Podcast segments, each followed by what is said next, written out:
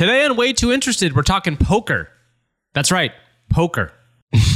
We're going to make a dumb joke about folding, but let's just get into this. So your hobby went from borderline to totally obsessive. Gavin's going to find out how you got way too interested. Way too interested. Hey everybody, welcome to another episode of Way Too Interested. I'm so excited that you've joined uh, me and the podcast. Uh, I'm, uh, as usual, having a ton of fun doing this. And if you don't know what Way Too Interested is, if this is your first time, this is a podcast where I talk to people that I find interesting uh, about something that they're super passionate about outside of their everyday lives. And then the two of us talk to an expert in that thing. Could be anything, could be grass, could be a bottle of water, could be uh, the universe, could be anything. Uh, the big secret about this is we always try to get deeper on stuff, try to kind of uncover people's curiosities and why the little tiny things that we care about in life really kind of drive us and make us more interesting people. My name is Gavin Purcell, and again, thank you for being here. Um, today, we've got a really fun episode. Actually, one of the more interesting ones, an unusual guest, but a kind of a normal topic that we go very deep on as per usual. Um, my guest today is, is a guy named Aaron Dworkin, and he is fascinating. He is a multi-hyphenate, like many of the people that have come on this podcast, but he's a special one. He's somebody who I was connected to through a friend of mine. Um, he's an academic, an entrepreneur, a writer, a musician, all of those things at once. There's a lot of interesting things about him, but also he really, really loves poker, which you'll, we'll hear about and you'll get into.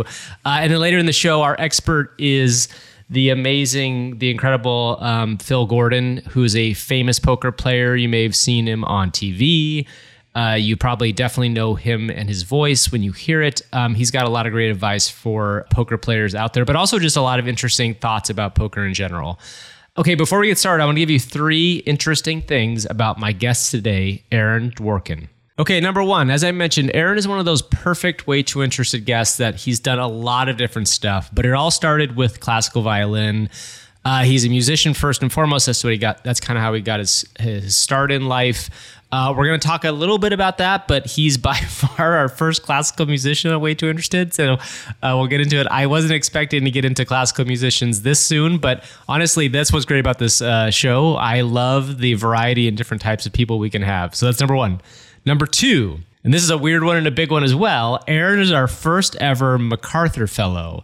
Um, that's a high bar. I'm not sure if we're going to get to again, but we will keep trying. He received that prestigious honor for starting the Sphinx organization. Uh, that's a group he founded to bring more opportunities to people of color in classical music. And he's had a massive, massive, massive impact on that space. We talk a little bit more about that in the podcast as well. And then finally, number three, Aaron is also a secret nerd, which you know I love. These are the people that like they're near and dear to my heart. I am I, I'm not even a secret nerd. I'm a full-on nerd, but like clearly um, he's got deep nerd interests. We talk a little bit about that in the show as well. But more than anything, I love the fact that he actually wrote a science fiction novel. So you can actually go and buy his science fiction novel. The book is called Ethos: Rise of Malcolm. It's available on Amazon and also addresses some of the stuff that uh, Aaron talks about in his other work. But, you know, I love the fact when people do different things. It's what, what Way Too Interested is all about. Um, okay, let's get into this. Um, please enjoy my interview with Aaron Dworkin. Uh, Aaron Dworkin, thank you so much for being here and welcome to Way Too Interested. It is great to be here. Thanks so much, Gavin. So, Aaron, you are, I think, one of the most interesting people I've had on here so far. I will say that. Like, I've had a lot of interesting people, but I wanted to just kind of talk a little bit first about the stuff that you've done. And, and I know you've you've got so many really interesting things you've done at such a high level, but I, I made a list of some of the quote-unquote jobs you've done, right? You're you're obviously a musician. You're a professor or a, a, and you're a writer. You're an entrepreneur. You've done a lot of other work around spoken word and all sorts of other things. So what I wanted to know is like, Uh, the podcast is really about like kind of creative interests can lead to new adventures. Like, can you tell me a little bit about how you got on that path of not just like kind of one thing, but like branching out into all these other things? Yeah, you know, and it's interesting because nowadays I actually teach students how to very intentionally have what I call a portfolio life where you have all these various things that you do and there's ways to structure it. And I feel like I can empower them. But myself, no one taught me that. And in some ways, initially, I think I did come into it by almost necessity. Mm. And, you know, my background's a little uh, a little wild in that I was born on, of all days, nine eleven. I was immediately given up for adoption, and I was adopted by a white Jewish couple. I was born in upstate New York, adopted in New York. My uh, adoptive parents were from Chicago, behavioral scientists, neuroscientists, and they already had a birth son, my older brother, who's now a uh, cellular biologist uh, at Columbia. So, right, all of them science, right? And so, and and and white, so white Jewish parents, and there I was, what at least the world viewed as black, even though I came to realize or learn that I was biracial. And so, long story short, I grow up, I'm able to start playing the violin when I'm five, and I get just into the arts, into creativity. Like, that was my thing and how I could express myself. Fast forward thirty-one years, I'm reunited with my birth parents, my birth father, who's Black Jehovah's Witness, my birth mother, who's white Irish Catholic, who ended up getting back together, having another child who they raised, my full sister, who now wow. practices law in New York, Maddie. So basically, in the end, I'm a Black, white, Jewish, Irish Catholic Jehovah's Witness who grew up playing the violin. And I raise all of that to say that in terms of my creativity, what touches pretty much everything I do in life is actually this sense of diversity. So whether I'm writing a book, whether I'm trying to have social impact, whether I'm simply having fun and, very interestingly enough, doing recreational things like playing poker, one of the things that I've always noticed is that the poker table is one of the most diverse spaces I am ever in. And almost at every poker table I sit down at, there is a cross-section of gender, even, albeit, albeit less, but there's a cross-section of cultural backgrounds, et cetera. So all of those things kind of coalesced. And, and relatively early on, when I was still in college, I was thinking about these issues of diversity relating specifically to the arts and to classical music, since that had been such a big part of my life, uh, and ended up founding an organization that was able to really grow into a global N G O to affect uh, diversity and equity in the arts. And that's, I mean, obviously, that's probably one of the most, if not the most important issues we deal with in America right now, especially. And I think I, I think that's incredible. Actually, I would love to dig in on the idea of diversity outside of what people normally think of diversity, which is obviously racial diversity and, and making sure, or, or or sexual diversity, like a bunch of. But I, you would also mention the idea of creative diversity, right? Which is a really interesting possible kind of thing to dig on a little bit. To me, is I'm a big fan. I'm one of these people too, where I grew up interested in computers and interested in science stuff, and, and really learned a lot, but ended up pursuing more of a creative path myself as well too. And I just am such a big fan of the roundedness that you get out of pursuing diverse interests in different things. What caused you to like, so you say you probably had most success early on, I'm assuming, in music, but what caused you to branch out into these other pathways? Yeah, so I ended up uh, actually initially dropping out of college. I started at Penn State, then dropped out. Uh, I didn't have support from my parents, all of that, long story. And so I got a lot of work experience in that time. And then I came, and then I, after four years off, I came back, finished my undergrad and graduate work in violin performance. So when I came back, I was thinking about the kind of real world that I had been in, and so many people who I saw, who I worked around, who lived for the weekends, lived for the evening, right? They just, they did, their work was work. They did not like it. You got to earn a paycheck.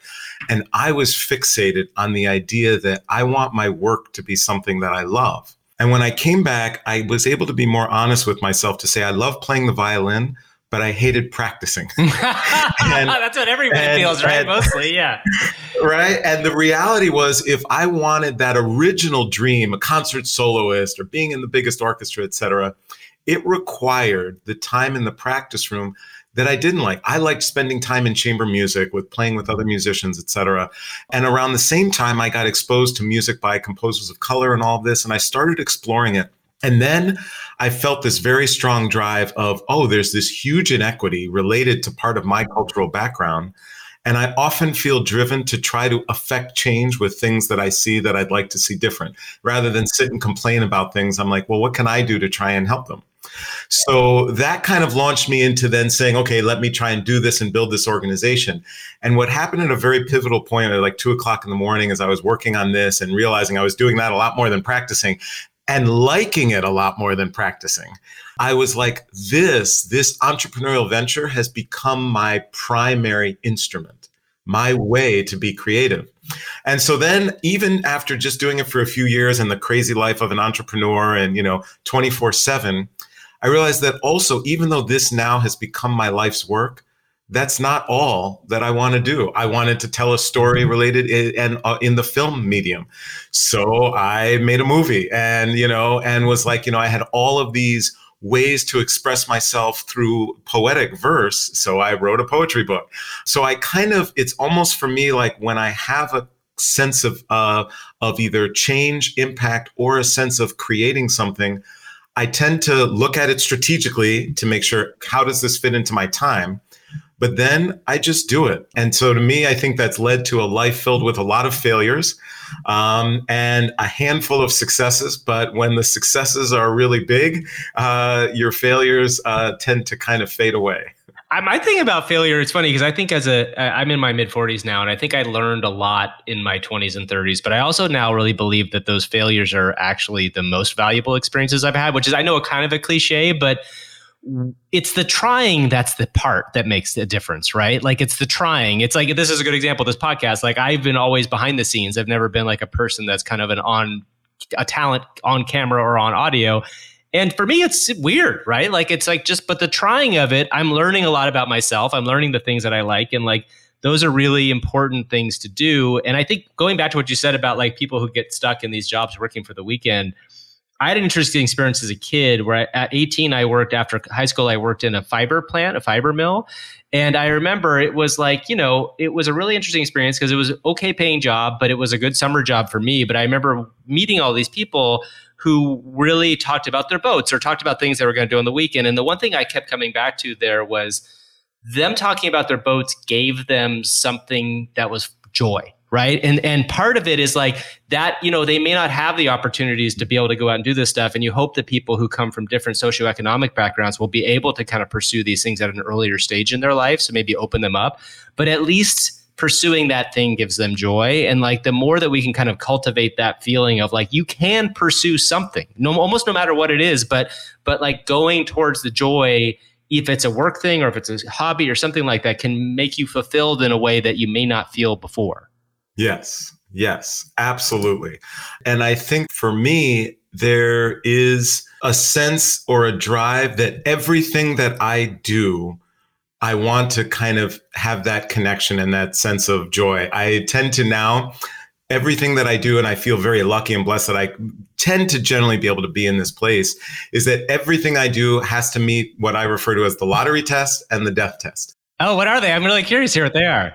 So the lottery test is very simple. You know, if I won one hundred million dollars in the lottery today, would I still do the same thing tomorrow that I did today? I love that. If there's something where the answer is no, I do everything I can to stop doing it. And everything that I would have done, I try to do.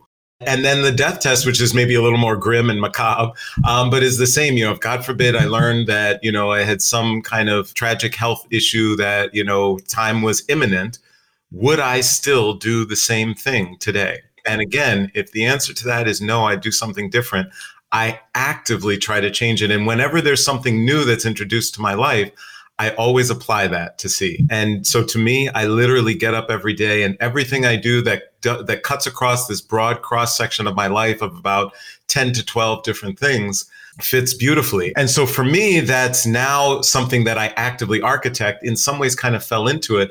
But I feel one of the most important things I do with my students at Michigan in entrepreneurship is I teach them how to already think about this while they're in college and actively architect their yes. own lives to build these portfolio lives.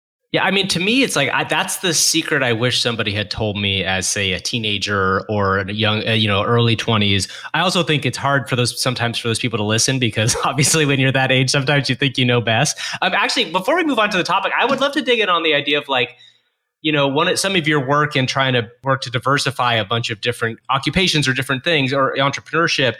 Like, do you find, do you try to preach that value across the board to everybody that you run into? Or like, is that something that like, you know, because I think that's something that we talk about people from different socioeconomic backgrounds or different, you know, people who are at a disadvantage when it comes to the power structures in America.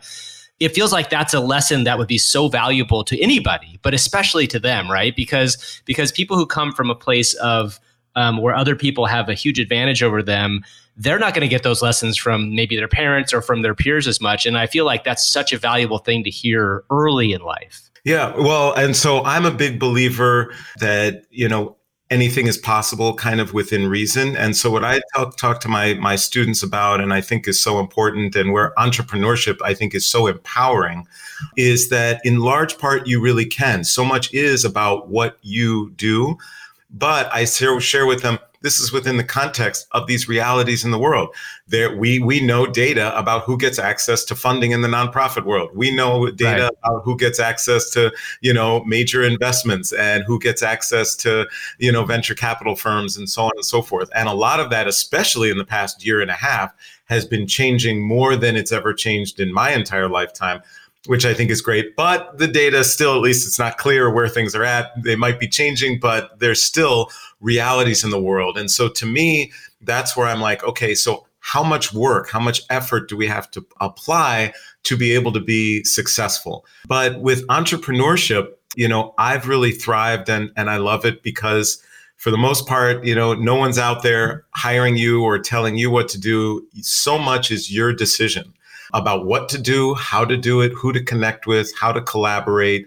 And what I find is that when people bring together these entrepreneurial skill sets, is one of the things that I, the very first thing I teach my students, there's no entrepreneur, I'm just entrepreneurial or anything like that. There's a set of skills. If you deploy those skills, you are an entrepreneur.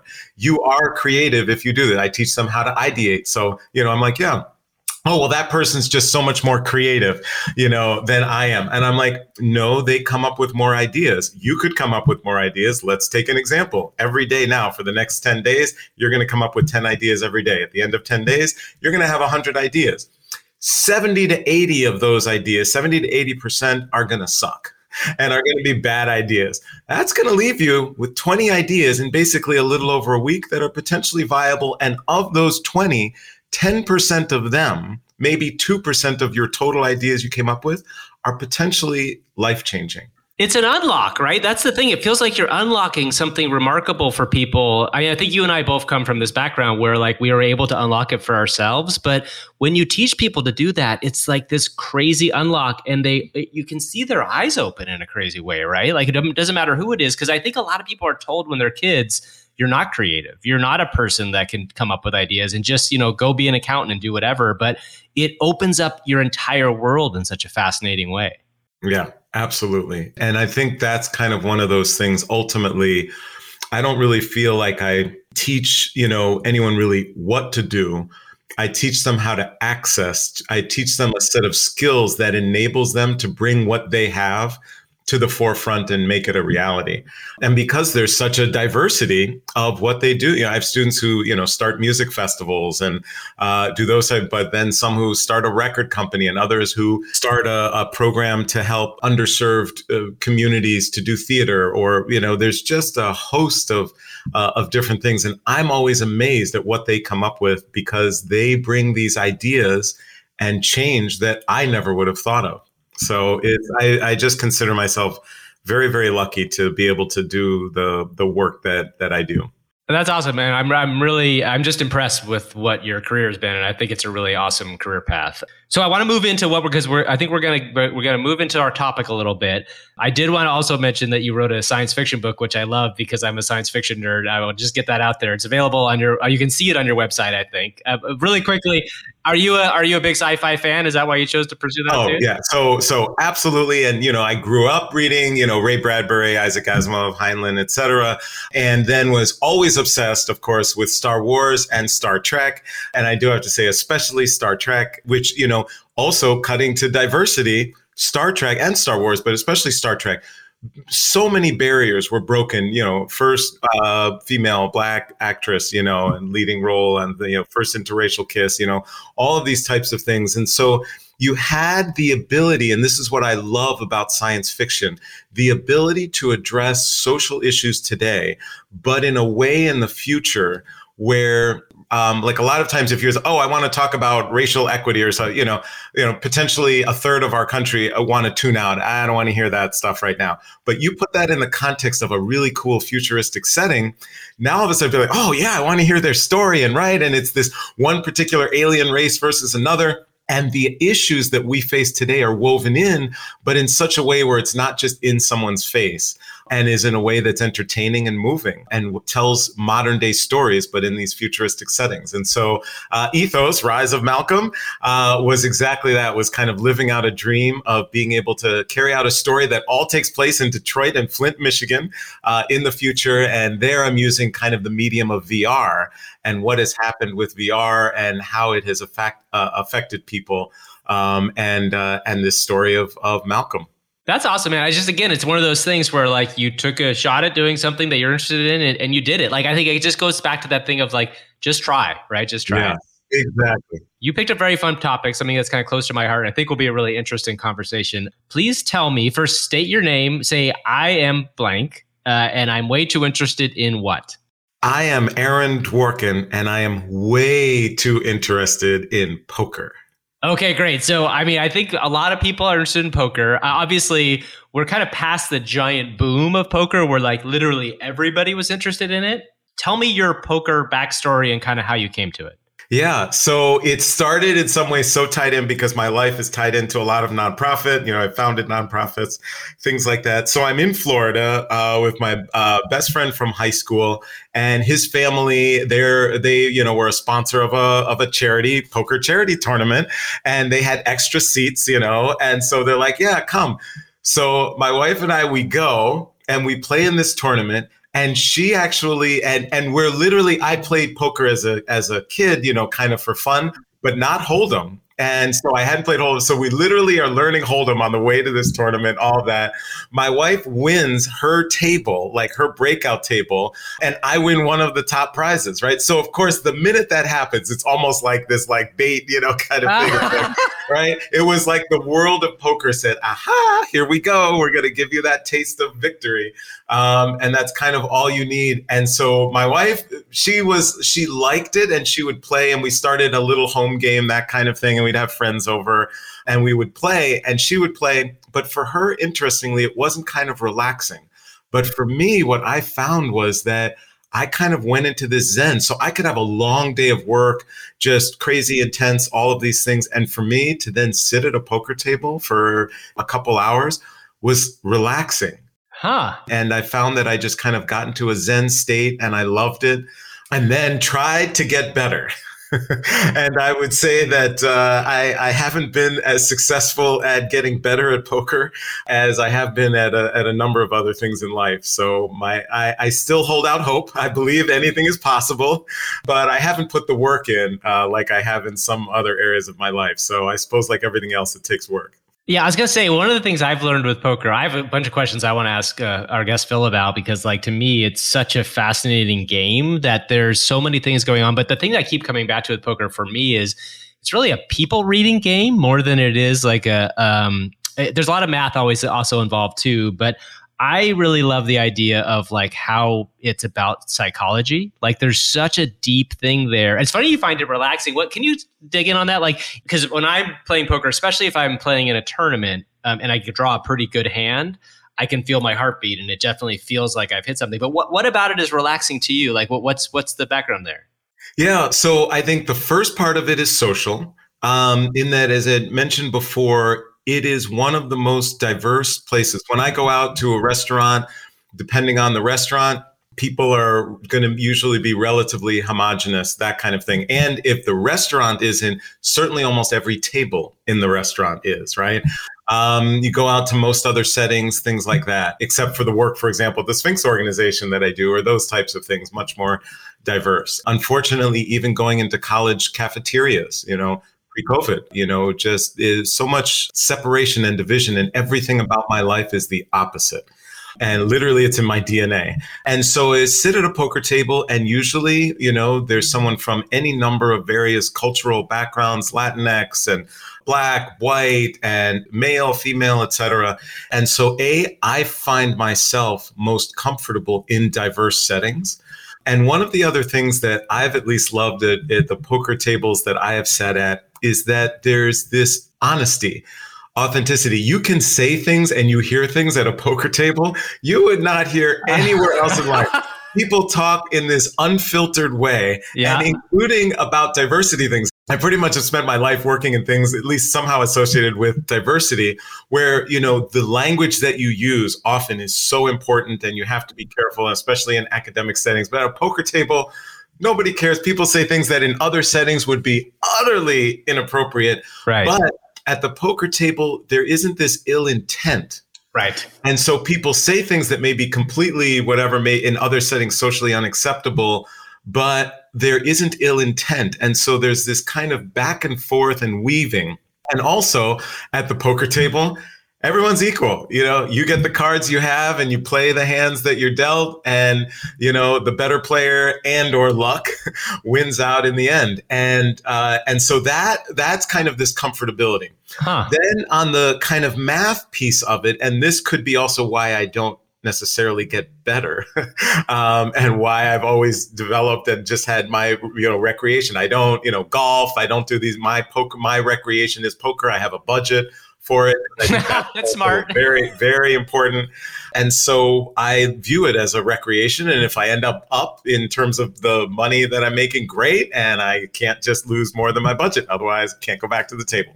And so I find that when I sit, I don't play as disciplined. Mm. In my experience, I would say that maybe it, it seems to me two to maybe one to two percent of the players I encounter actually make money regularly at poker.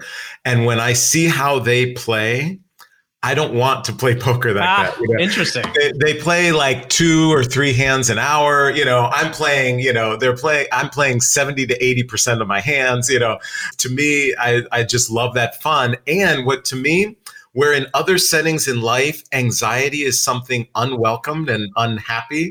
Uh, for me in poker, when you're sitting and you've got that, you know, flush draw and someone makes the big bet on the turn and you're like, all right, what am I going to do here?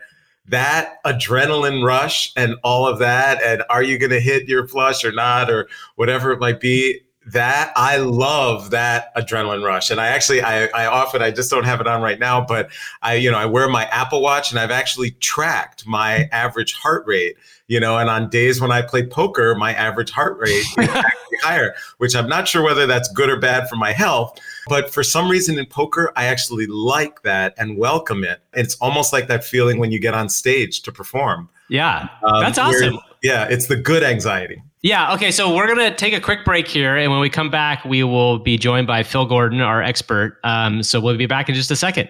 Way too interested. All right, we'll be right back with our expert guest, Phil Gordon. But before we do, I want to take this second to say thank you very much for listening to my podcast. This is episode nine, I think, which has been a real fun time. Uh, I've been enjoying getting some feedback on the podcast. Please do go rate it on iTunes and share uh, whatever you have or whatever you've heard. Um, I'm really interested in hearing from my uh, listeners too, so send me an email if you can. It's all on the website, way too interested dot com. Uh, and before we get back to the interview, I want to shout out all through this uh, first run I've been doing in this space where there might be an ad. I've been shouting out some of my favorite books that kind of talk about some of the things we discuss on Way Too Interested. Uh, today, I have a book that's kind of interesting. Um, I'm just going to kind of tell you what the title is because it kind of explains what it is. I won't take a ton of time uh, discussing it, but it's something I really enjoyed and I really believe strongly in. The book is called Spark, The Revolutionary New Science of Exercise in the Brain. And there's a third title to it, which is Supercharge your mental circuits to beat stress, sharpen your thinking, lift your mood, boost your memory, and more. Basically, this book does a really good job of, t- of of taking that idea of, you know, you don't want to exercise, you don't want to feel good. You're convinced that um, you're going to feel worse if you go out and exercise, and that when you do it and you come back, you generally feel better. This book gives you all the scientific reasoning behind it. I find myself often struggling. I love exercise. I want to do it and I know it will make me feel better, but I have a hard time motivating myself to go do it. Reading this book really reminds you how much of a difference it can make, not just in your body, but in your brain. Like, I think that's the thing that is often underestimated in terms of what we're looking at. Anyway, go get it. It's by a guy named John J. Rady, M D with Eric Hagerman. Um, but the book's called Spark, The Revolutionary New Science of Exercise in the Brain. And now let's get back to the show. Um, we're about to be joined by Phil Gordon, uh, poker extraordinaire, and Aaron has some remarkably great questions for him. All right, enjoy. Welcome back, everybody. We are now joined by our poker expert, Phil Gordon, who is quite the expert. He's had a, a long poker career. Um, Phil, thanks for joining us. Uh, it's a pleasure. Thank you for having me. Uh, so before we, before I kind of let Aaron kind of go with his questions about poker, which I'm sure he has quite a few, um, can you tell us a little bit about your background and kind of like what a got you into poker, and then kind of like, you know, where your poker career is or where it went? Because I know it's gone quite a few ways. Yeah, sure. Um, I turned pro in uh, two thousand one, and I, I'm a computer scientist by training. Uh, I've, I've done a lot of startups. I'm, I'm C E O of a, a software startup now called Prompt dot I O, but uh, as soon as, you know, after college, um, I moved to California.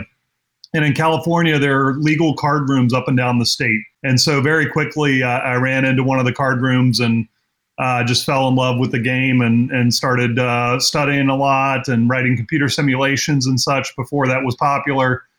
Uh, I fell into a, a group of Stanford computer scientists that also loved the game. And we had a home game, you know, like twice a week, every week for, well, it's now been uh, thirty years that that's wow. happened. Yeah. Wow. Um, yeah. Still all my best friends. Um, and so we kind of, uh, you know, took it quite seriously, and but still, you know, had a great deal of fun. And then um, somewhat randomly, I, I found myself at the final table of the main event of the World Series of Poker, the biggest poker tournament in the world.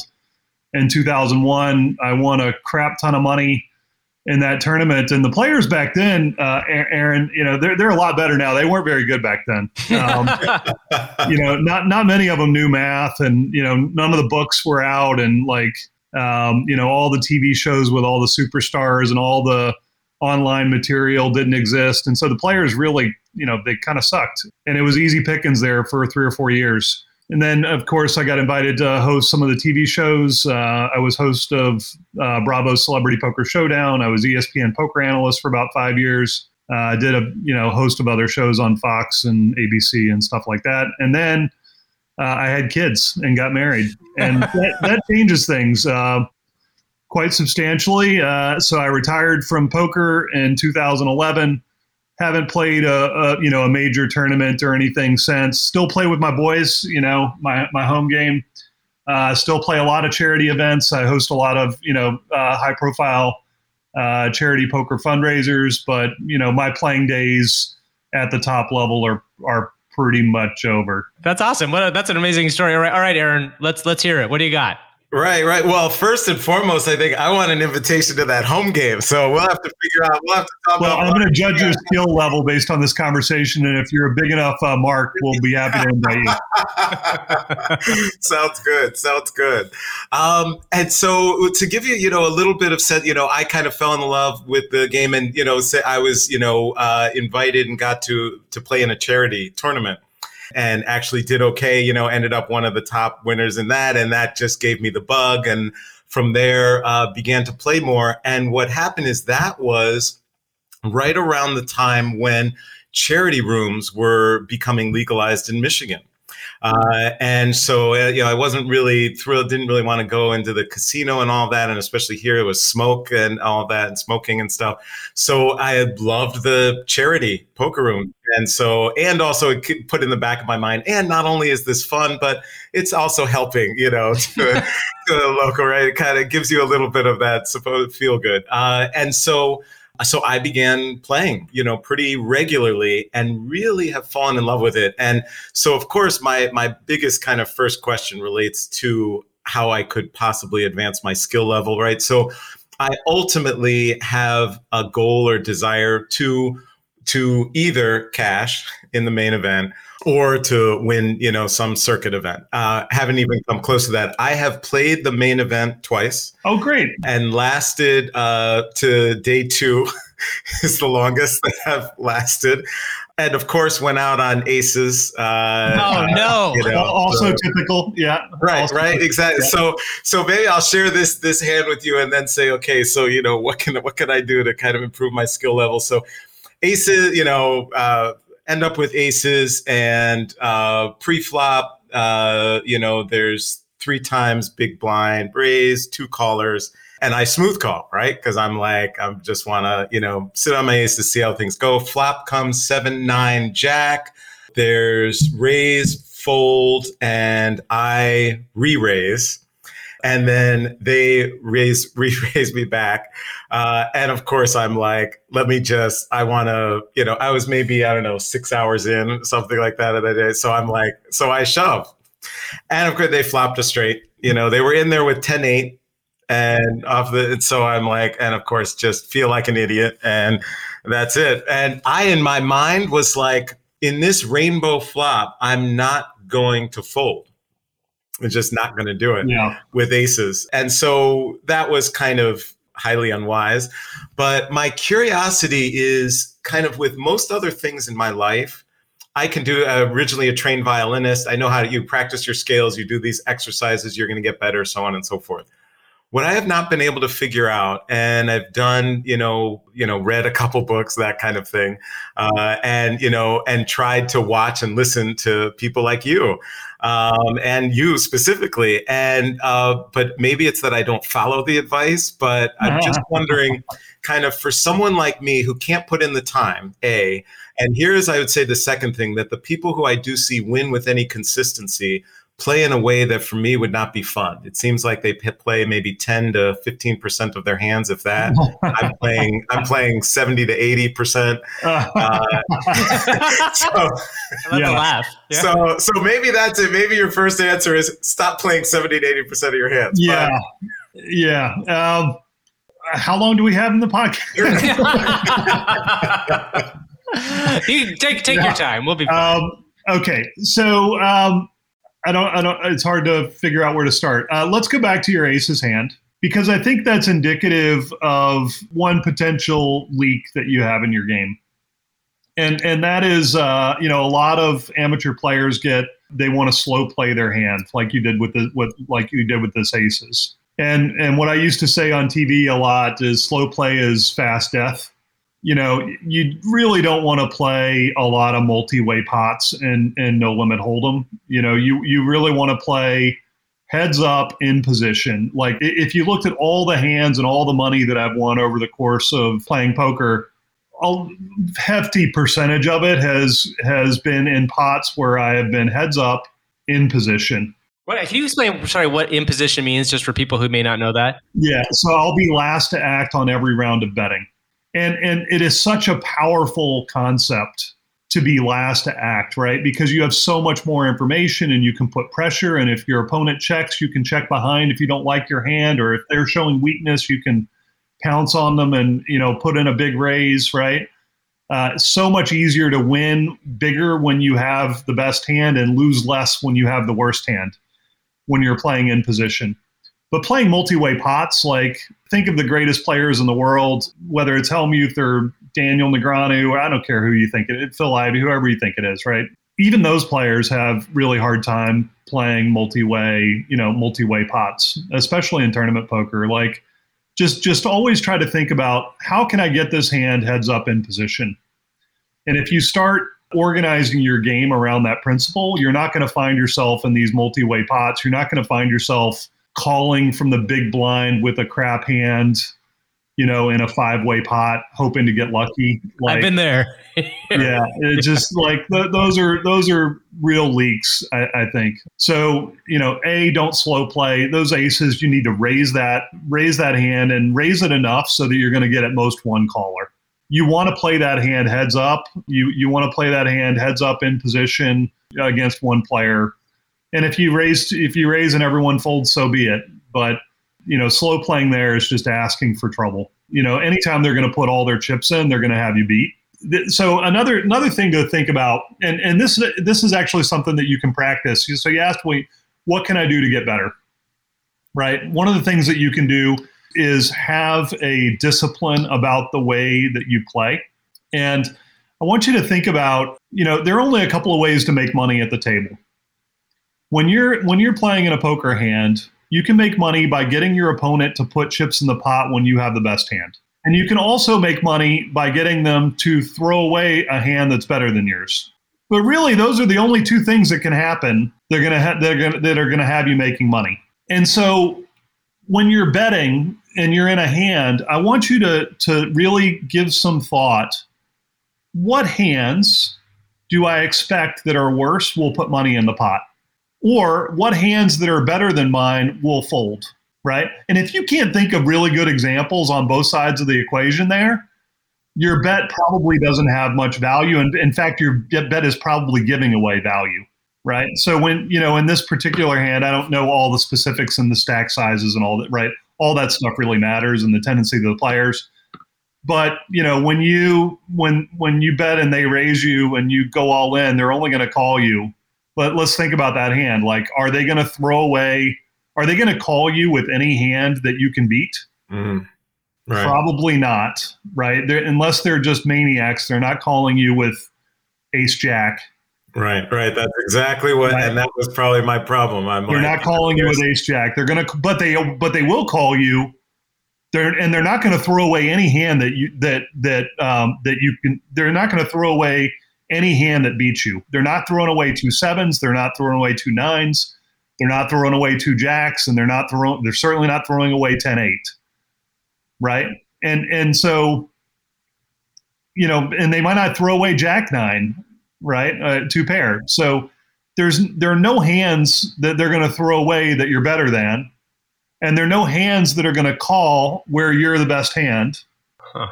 So your bet kind of sucks. Right?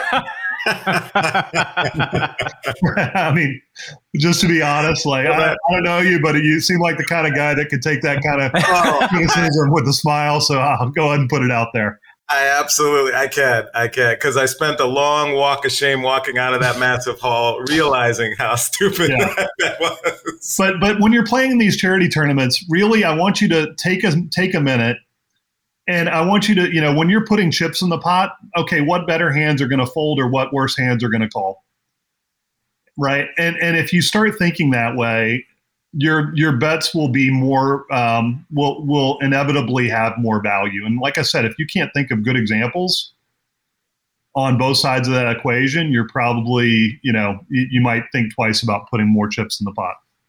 Yeah, totally. Wow, I literally think I've I've just learned more about my poker game and how I can improve it than my past decade of poker playing.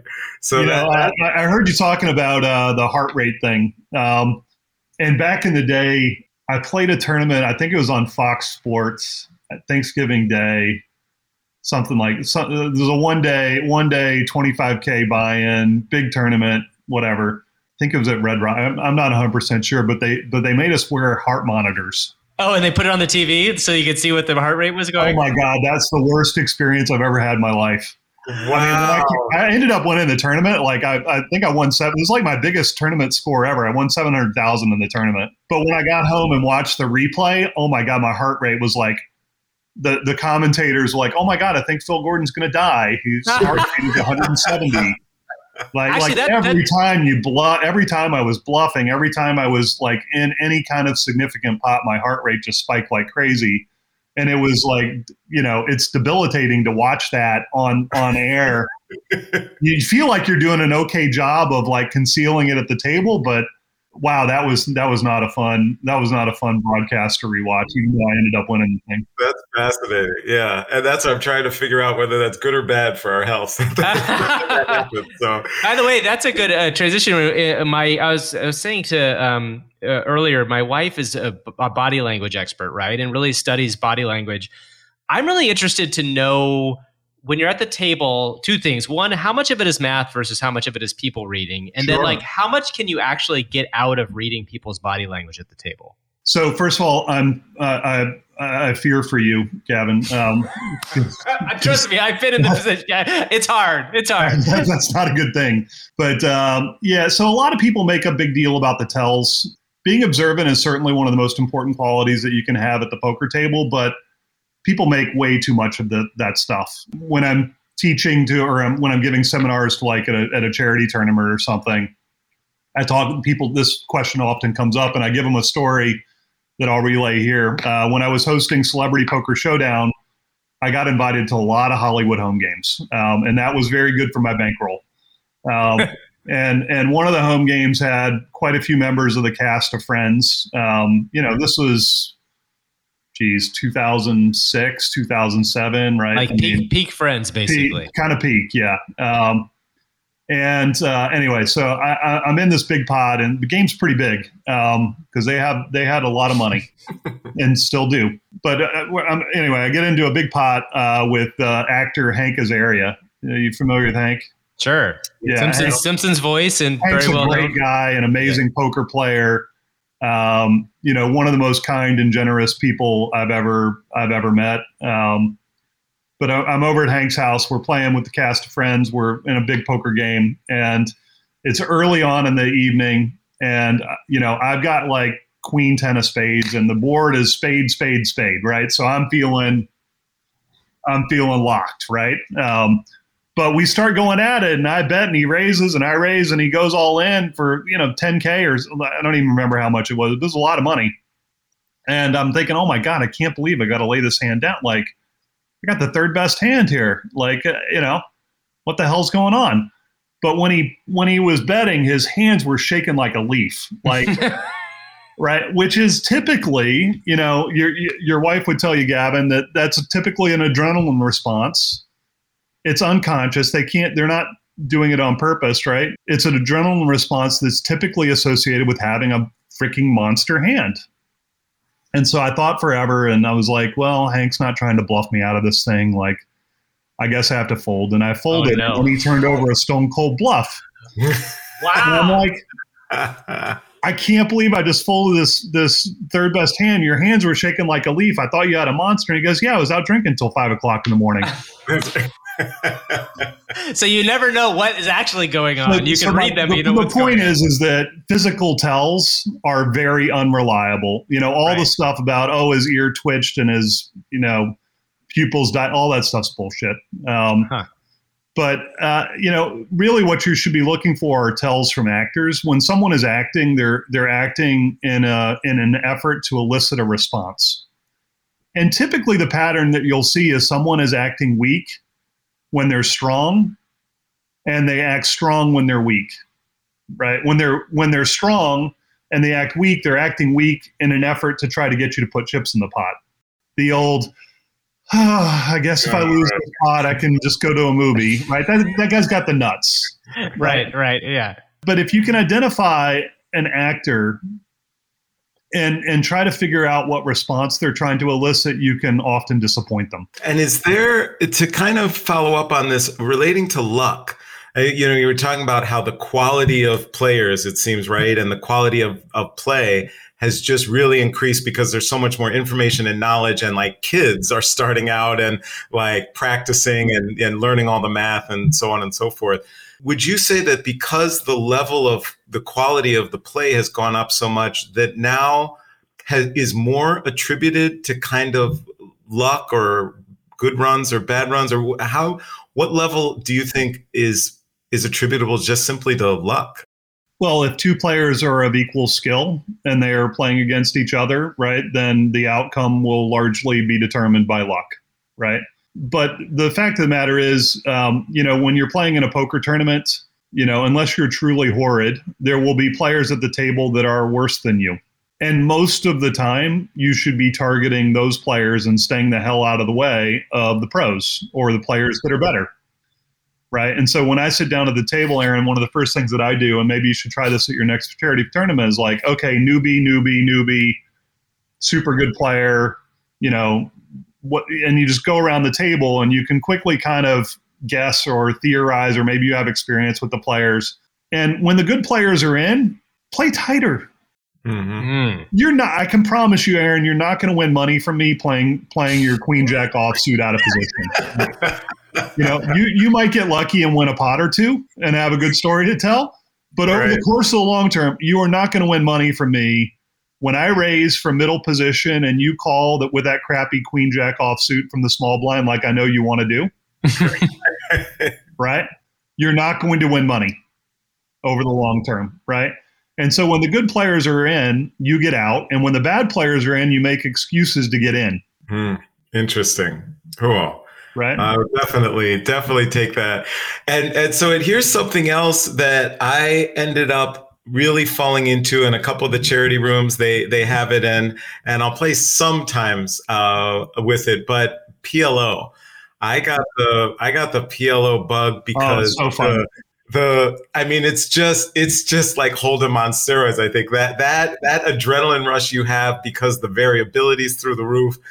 I mean, that just, so just kind of curious, other than just trying to play absurdly tight. And of course I never, ever, ever win with aces double suited. Yeah. Uh, but, uh, but other than that, curious, any of your thoughts about, about P L O? I, I love P L O. And I was actually going to suggest that if you're unhappy about having to fold in Texas Hold'em, you know, there's nothing I can do to help you win if you're going to play seventy percent of your hands. Like, I, honestly, like we, we we might as well give up because just too, it's impossible. It's too many hands. You're just playing way too many hands, and you're playing crap hands out of position. And like, uh, you know, if you want to if you want to play and play well and have a chance to win, we could talk about Hold'em, and I could help you. I could help you get there for Hold'em, but you're going to have to commit to playing far, far fewer hands uh, than you're probably wanting to. On hey, the, real quick, know, what's what's P L O? Just so I understand, what it, I I don't I don't uh, know. Pot Limit Omaha. Oh, okay. Can you describe that game? Because actually, I don't know what it is. Is it so just? It's very, it... it's very similar to Texas Hold'em, but you get four cards instead of two to start, and you must use exactly two from your hand and three from the board. Got it. Right, and so you've got a bunch of different you know combinations there. You know, in Texas Hold'em, you can use, you know, four from the board and one from your hand and two from your hand and three from the board. Or if you're really desperate, I guess you could use all five from the board. Not not, not a recommended strategy, but it happens occasionally. But in P L O, you always have to use two from your hand and three from the board. Mm, okay. Interesting. But because you've got four cards to start and there's so many more combinations, you know, a lot more hands are playable in P L O than they are in, in Texas Hold'em. You know, uh, hands like, you know, five, six, seven, nine can be, you know, can be really good hands in P L O, but a five, seven in, in Texas Hold'em sucks because you've got, the, you know, all those straight possibilities and you've got four cards that can match the flop and like all kinds of good things can happen when you have those kind of runs. So it's a, it's a great game. You get to play a lot more hands. There's a lot more action. I think P L O is one of the games that where, you know, if you're aggressive and you can get the money in, you're almost never too far behind. Right, right. In Texas Hold'em, as you've experienced, like that hand with aces where you had about a one percent chance to win right, after all the money went in, that'll never happen to you at P L O. Right. Mm. Yep. Right. You almost always, like, you almost always have some sort of chance to win. Um, yeah. Unless it's just a real super cooler or something. But yeah, uh, it's a great game. It's super fun. Fast-paced, uh, difficult game to learn and, and play well. But, you know, if you like to play a lot of hands, and it seems like you do, Aaron, uh, you know, I, I would consider, I, I would, I think that's a, a place where you could uh, continue to invest some hours and, and have some fun with it. Cool, cool. And do you think even the, the P L O tournaments that that that I might stand a, a better chance there? Or if I have that goal out there of either, you know, yeah. winning some kind of small sure. tournament or at least cashing in the main. So the, the players that are really good at P L O are really, really good. And there are fewer of them, fewer P L O players than Hold'em. You know, that being said, I, I think that the structure of the game gives bad players a better chance to, not bad, I'm not saying you're a bad player, gives players with less experience. Let me rephrase that. Um, pretty soon you're going to ask me to play the piano and I'm going to, and I'm going to get criticized like crazy. Right, right, right. I, I consider myself an emerging player. Yes. Oh, that's a good way to look at it. Yeah, emerging players will have a better chance to win, in, you know, in P L O in the short term. You can catch lightning in a bottle easier, I think, at P L O than you can, you know, in Texas Hold'em. Yeah, the the skill level that because of the game and and you know, there's so many more possibilities. The best you're going to do is probably get your money in, you know, seventy, thirty, you know, where you're a seventy percent favorite to win, but that's good for the, for the bad player, right? Or the emerging player, as you put it, right? The emerging player will almost always have a thirty percent chance to suck out. Um, right. Yep. And in Texas Hold'em, that's certainly not the case. Right. Yeah. Totally. You can have someone drawing really bad in Texas Hold'em. And in Hold'em, you think of like the, the people who, you know, if you want to kind of consistently win and be actually a, at least good player, um, are you talking like twenty, fifteen, twenty percent of your hands? Or it even really less? Depends on the on the table itself, right? The tighter the table plays, the looser you can play. And if the table's playing tight, then, you know, if the table's playing tight, then you can play loose. And if the player, if the table's playing loose, like most of these charity tournaments are, then tight is right. Like mm-hmm. you should be playing fewer hands. Uh, competing against that is the structure of the charity tournaments that you're playing in. Very often they'll have a kind of ridiculous uh, blind structure where the blinds are going to go up every twenty minutes. And, you know, pretty soon you're going to find yourself short stacked. Or everyone at the tournament will find themselves short stacked, right? Yeah, exactly. You know, where an hour into the tournament, the average big blind, you know, the average stack size is maybe ten or fifteen times a big blind.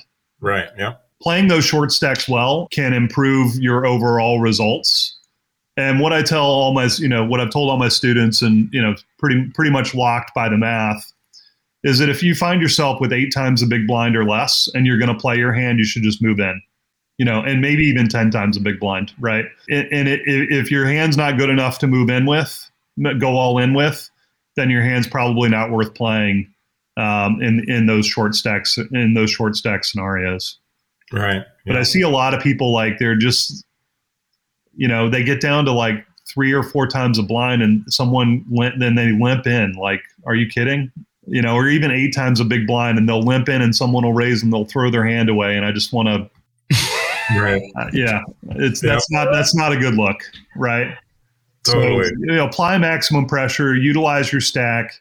Don't be afraid to go broke. But if you think or you know you got the best hand, stick it in. And you know, if they get lucky, so be it. But you'll give yourself a chance to to double up and you know and and be a force in the tournament. And you know, and otherwise you get to go to the bar a little bit earlier.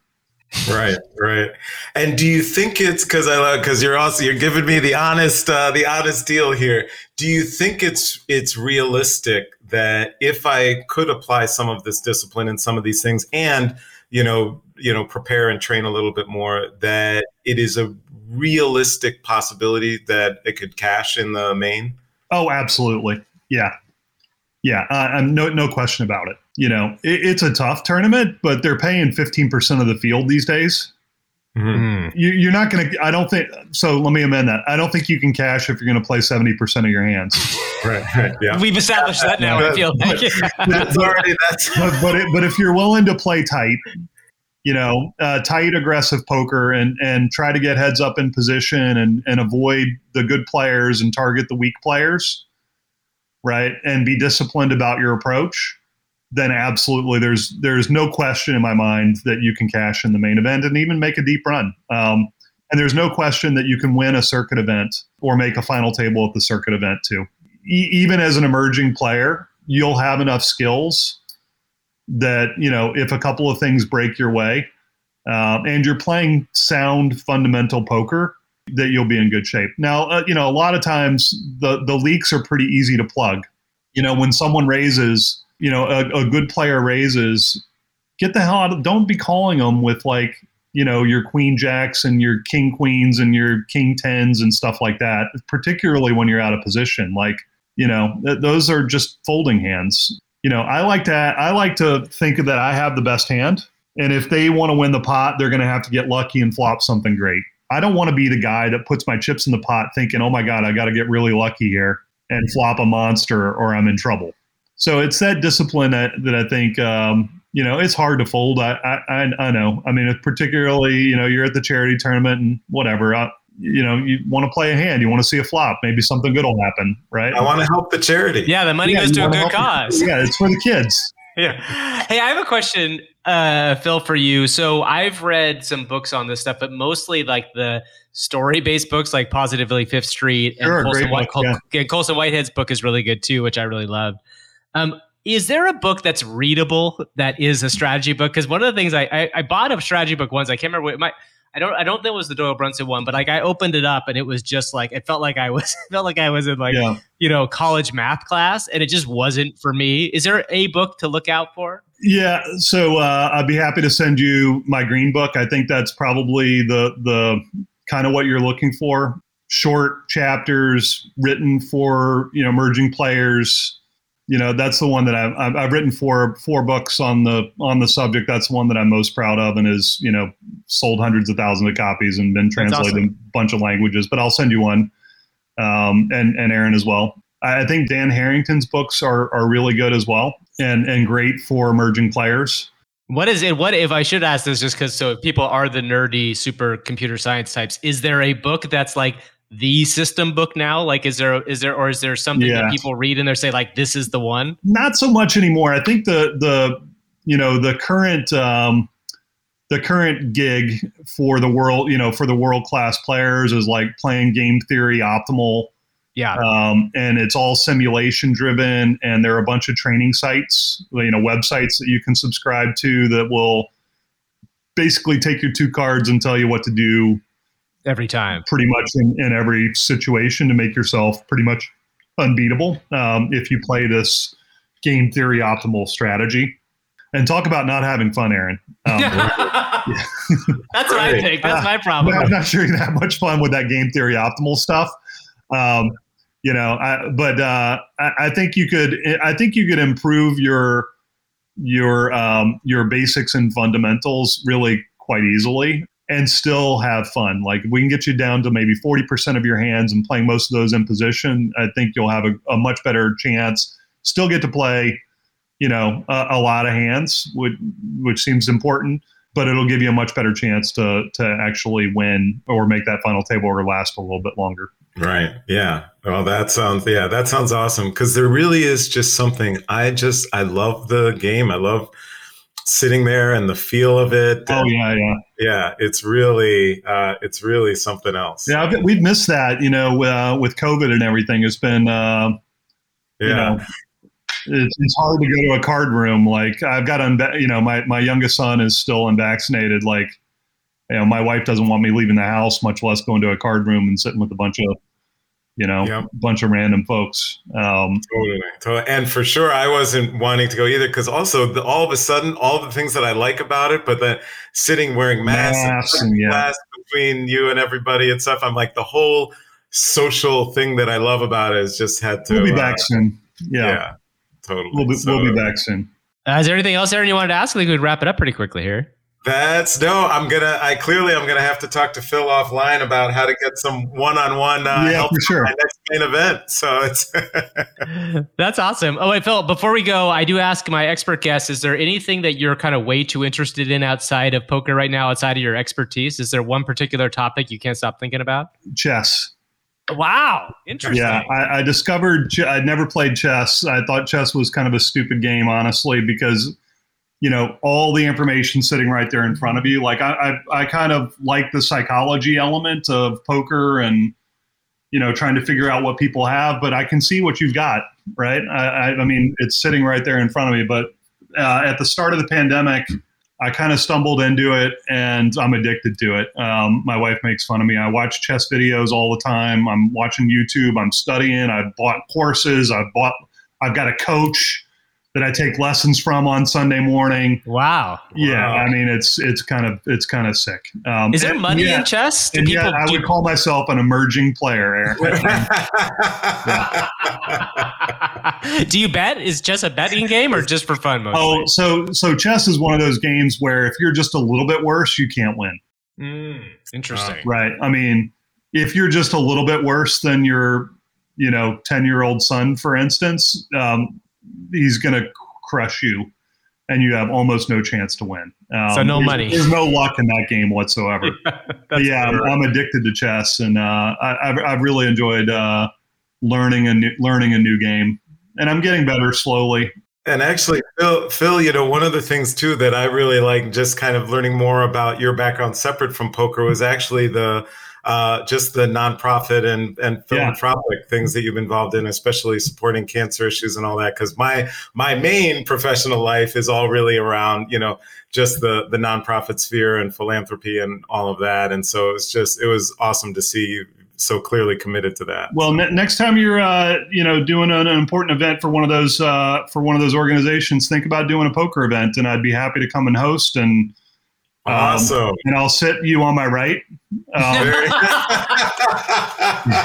you can have the hundred. No, it's all for on, charity, right? It's you can all have for charity. Hundred seat on the right, and you better bring a couple of extra hundreds uh, to, right. to, for the donation, you know. But w- w- we could have some fun with it. See, and now I know. So my, my, my name on the poker table, my nickname, everyone calls me Maverick, and they're always like, "Oh, I want Mav on my right." Yeah. The bad yeah. thing. We'll, yeah. make, we'll make it happen. Uh, but but honestly, like that's been uh, a real joy. I think I've hosted five hundred plus charity poker tournaments in oh, the last awesome. twenty years oh, wow. and uh, raised about fifty million dollars. Um, wow. Impressive. Yeah. That's incredible. Yeah. Awesome. Um, that's so cool. And met some really awesome people doing it, you know? So, um, you know, still, still doing, you know, still doing a bunch of those. I think my first my first one back since COVID is uh, and is coming up next month for the Tiger Woods Foundation. Yeah. Oh, that's fantastic. Well, oh, awesome. And a great, great foundation that uh, supported Sphinx, our organization. Oh, yeah, congrats. They're, that's they're amazing. amazing. Yeah. Um, before we go, uh, each of you want to tell people kind of like where to find you online or if there's anything to shout out. Aaron, do you have some place that people can find you? Yeah, sure. So the Sphinx, which you know, is the organization that I had founded, you can definitely check out. If you just Google Sphinx organization, you know, that will uh, come up. And then also just everything for me from my site, aaron dworkin dot com. Great. And Phil, how about you? Yeah, I'm uh, at PhilNoLimits on Twitter. Uh, not very active. And uh, phil no limits dot com is my website. Also, you know, remarkably out of date. Um, but, too much uh, chess. Yeah. yeah, too too much chess. Yeah. I'm, I'm still no limits on the chess sites, too, if you want to come and crush me there. Oh, that's awesome. All right. Thanks to both of you guys for joining me. I appreciate it. It's a pleasure and, uh, to meet you both. And uh, thank you, Aaron. Uh, please let me know if we can collaborate on a charity poker tournament. I think it'd be a lot of fun. And uh, Gavin, Aaron, I'll, I'll send you both books. Uh, get your address offline. That's awesome. Awesome. Thanks so much, Phil. Really appreciate it. And Gavin, thanks so much. Absolutely. All right. Bye, guys. All right, that's it. Another episode of Way Too Interested in the Books. Thank you to the Gregory Brothers for doing my theme song. Thank you to Eric Johnson for helping produce the podcast. And thank you most of all to you for listening. Um, again, as I mentioned before, please, please, please share Way Too Interested with somebody that you think might be interested in it. At me on Twitter, at Gavin Purcell, and I'm more than happy to chat about the podcast. I'd love to hear from people who listen to it and enjoyed episodes of it. And whatever I can do to kind of open the door to more people hearing the show. It's been super fun making this. I really like it. Um, I'm going to keep doing it. I hate to tell you if you're not a fan, so hate watch or hate listen if you want. I'm having a good time, suckers. What am I talking about? Anyway, nobody's hate listening to this. If you're listening to this, I really appreciate it. Thank you so much. Uh, have a wonderful, wonderful day, and come back next week for the next episode. Thanks, everybody. Bye-bye.